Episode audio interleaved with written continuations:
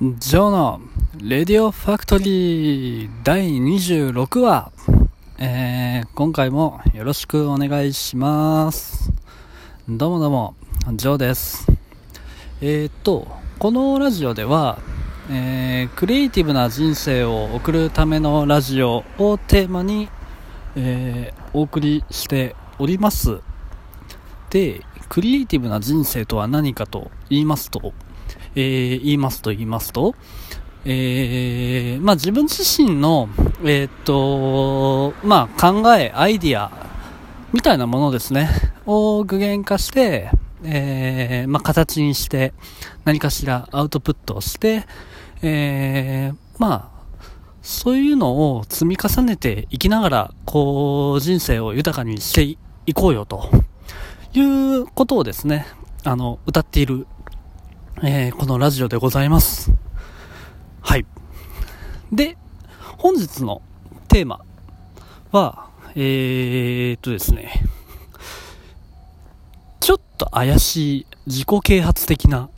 お話というのを、あの、させていただこうと思います。えー、全然ですね、クリエイティブな話じゃないです。はい。あの、怪しい話を今からします。はい。怪しいです。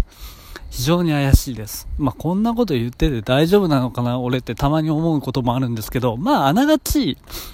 まあ、嫌いな世界観ではないんで、えっと、ついてこれる人はついてきていただければと思います。で、あの、なんでこんな話をしようと思ったかという言うとですね、まあ、前々からちょっと、あの、興味関心はあったテーマではあるんですけれども、えー、っとですね、今日ブログで、今日？うん、今日か。あのー、なんだっけ、目標達成をする人の特徴といいますか、あの、目標達成ができる人の、まあ、やってることみたいなことをちょっとまとめさせてもらった記事を、あの、アップしました。はい。あの、内容に関しては、あの、コロニーワークスラボラトリーの、えー、えー、コロニー .net ですね、の記事で、はい、あの、ちょっと探してもらえればと思うんですけれども、えっ、と、まあ、ブログの方では目標達成をする人の特徴についてちょっと挙げさせてはいただいたんですけれども、じゃあ、どんな人が、えっ、と、目標達成状態に入るのか、みたいなことをですね、あの、ちょっと今回はお話ししていきたいと思っています。はい。で、えっ、と、まあ、僕自身のちょっと話をするとですね、えっ、と、まあ、前回の放送で、前回かな？前々回かな？ちょっと忘れちゃったんですけど、間が空いたんで。えっ、と、まあ、農業をやろうと思ってるみたいな話をしたと思うんですよ。で、まあ、結構ですね、僕農業やりたいって思い始めてから、ま、ちょいちょい、あの、身の回りの人、身内だったりとか、あの、話をしたらですね、あのその、身内とか家族が、えー、週末農業のサラリーマンの本を借りてきてくれたりですとか、はい。しかも図書館で5冊ぐらいこうピックアップして、はい。あの本を借りてきてくれたりですとか、あと、あのー、たまたま歩いてたらですね、病院に行こうと思ってたんですよ。で、久しぶりにその病院の近く歩いたらですね、その病院の近くに畑があって、で、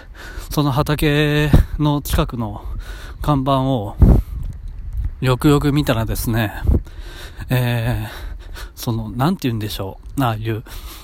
農地を、畑を、えー、っと、貸し出しをしてくれる？サービスというか、ええ、なんか、あのー、借りたい人はどうぞみたいな。看板が、こ、あの、こちらにご連絡くださいみたいな。看板がですね、あったりとかして。で、なんか、なんて言うんでしょうね。あのー、農業をやるっていうことが、あのー、なんか向こうから僕に近づいてきてるような感じですね。はい。なんか怪しい引き寄せの法則的な話をしてますけれども、あの、本当に、なんて言うんでしょう、そういう、あの、発見というか、縁というか、が結構続いてるなっていう印象があったりとかして。で、なんかこういう時って、自分の意思とは関係なく、うん、なんか、あのー、物事って動いてる感じがするなと思ったりしますね。はい。で、それと合わせて二つ目なんですけれども、あのー、やっぱり自分自身が本当に何をしたいのかとか、自分自身に、えっと、なんて言うんだろう、向いているもの合っているものっていうのを、やっぱりこう、いろいろ試行錯誤しながら自分の内面を掘っていくっていうことを、あのー、すると、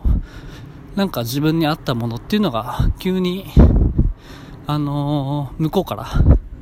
寄ってきたりするのかなっていうふうにも思ったりします。はい。まあ、最近、あのー、少し瞑想とかマインドフルネスとか、ああいう本来の自分みたいなものをこう取り戻す。まあ、あるいは、もうもっと人間としての自分を感じ取るみたいなことを、えー、っと、やるような活動っていうのが少し、えー、話題になったりとかもしていたりしますね。はい。まあ、これは、あの、結構 Google とか、ああいうベンチャー、スタートアップとかでも、あの、すごく取り入れられているような取り組みですね。あの、もっと内面を見つめて、で、集中力を高めたりとか、えー、自分のやりたいことっていうのを、えー、見つけたりとか、あの、そういう、あの、なんて言うんだろう、えー、論理的にこう説明のつかない、えっ、と、本当に東洋思想的な部分っていうのをもっと、えっ、と、取り入れて、えー、自分のパフォーマンスをこう最大化しようというような結構研究も、あのー、スタートアップ界隈か始まってされてきたりとかもしているので、まあ、結構そういうのも、もう、えー、なんて言うんだろう、流行りというかトレンドとして今波に乗ってきているのかなと思ってます。あのー、そういう意味で言うと、自分自身をこう、もっとよく知るであったりとか、えー、自分自身をこう振り返るみたいな取り組みっていうのは、結構いろんな本とか、えー、YouTube の動画とかでもすごくこう増えてきているんじゃないかなというふうに思ったりしてますね。で、最近僕もそういうの結構感化されて、はい。あの、インサイトっていう本を読んでみたりとかして、なんか自分自身の探求みたいなのを結構やったりしていますね。はい。まあそういうところからもっと自分自身に合ったものっていうのをこう取り入れていくみたいなことをやったりしてます。で、最後、三つ目。これ時間大丈夫かな？あのー、人生の目的というか、あの、やりたいことと自分の意識っていうものは結構切り離されているんじゃないかっていう本当に怪しい話ですね。はい。これはあの、例え話だけちょっとご紹介しておくと、ある、これあの、外国の話ですけれども、ある A さんっていう人がいて、えー、その A さんが、あのー、なんだ、ある本を書きたいと。で、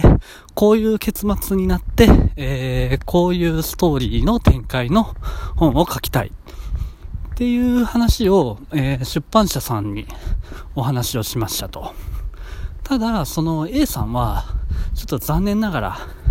病気になってしまって、えー、まあ、その本を書くことができる状態にはえー、ね、できる状態じゃなくなってしまったと。で、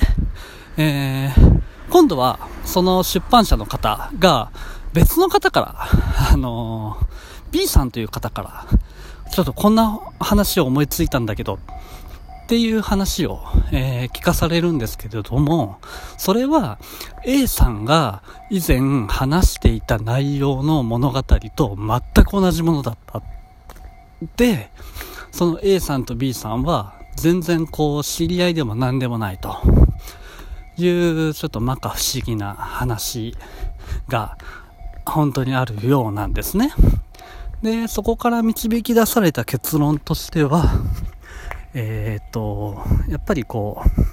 何かそういった目的が、えー、その人に、えー、降ってくるっていうことと、